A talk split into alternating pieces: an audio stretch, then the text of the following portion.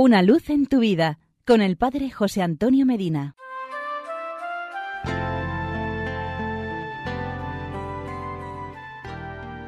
Queridos amigos y hermanos, hoy celebramos el domingo Inalvis, el segundo domingo de Pascua o domingo de la Divina Misericordia. Fue San Juan Pablo II quien instituyó esta fiesta y dio testimonio de que es verdaderamente posible que el hombre viva en este amor, al punto que permita que lo envuelva la misericordia de Dios y habiendo sido transfigurado por este amor, lleve esta divina misericordia a sus propias relaciones dentro de su familia, sus relaciones de trabajo y todo encuentro con otros hombres. Sangre y agua nuestro pensamiento va al testimonio del evangelista San Juan, quien, cuando un soldado traspasó con su lanza el costado de Cristo en el Calvario, vio salir sangre y agua. Y si la sangre evoca el sacrificio de la cruz y el don eucarístico, el agua, en la simbología joánica, no sólo recuerda el bautismo, sino también el don del Espíritu Santo.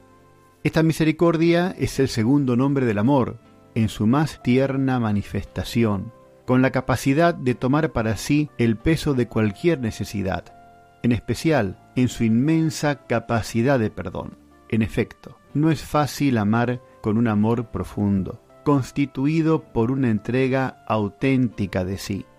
Este amor se aprende solo en la escuela de Dios, al calor de su caridad.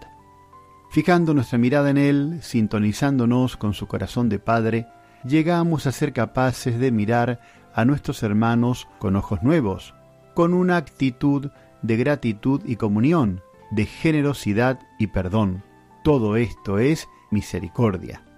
Encontramos en el mensaje de la Divina Misericordia el sentido de todo el pontificado de San Juan Pablo II, quien afirma, este mensaje consolador se dirige sobre todo a quienes, afligidos por la prueba o abrumados por el peso de los pecados cometidos, han perdido la confianza en la vida y han sentido la tentación de caer en la desesperación.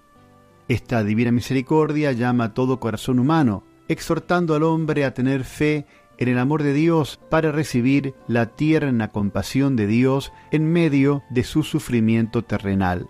A la humanidad que en ocasiones parece como perdida y dominada por el poder del mal, del egoísmo y del miedo, el Señor resucitado le ofrece como don su amor que perdona, reconcilia y vuelve a abrir el espíritu a la esperanza. El amor convierte los corazones y da la paz.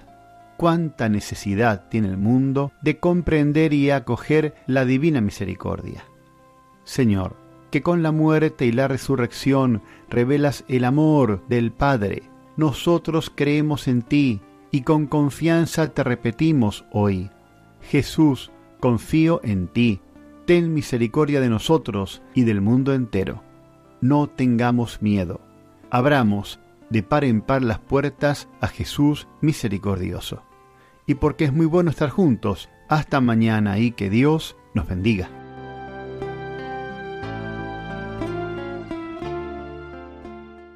Una luz en tu vida con el Padre José Antonio Medina.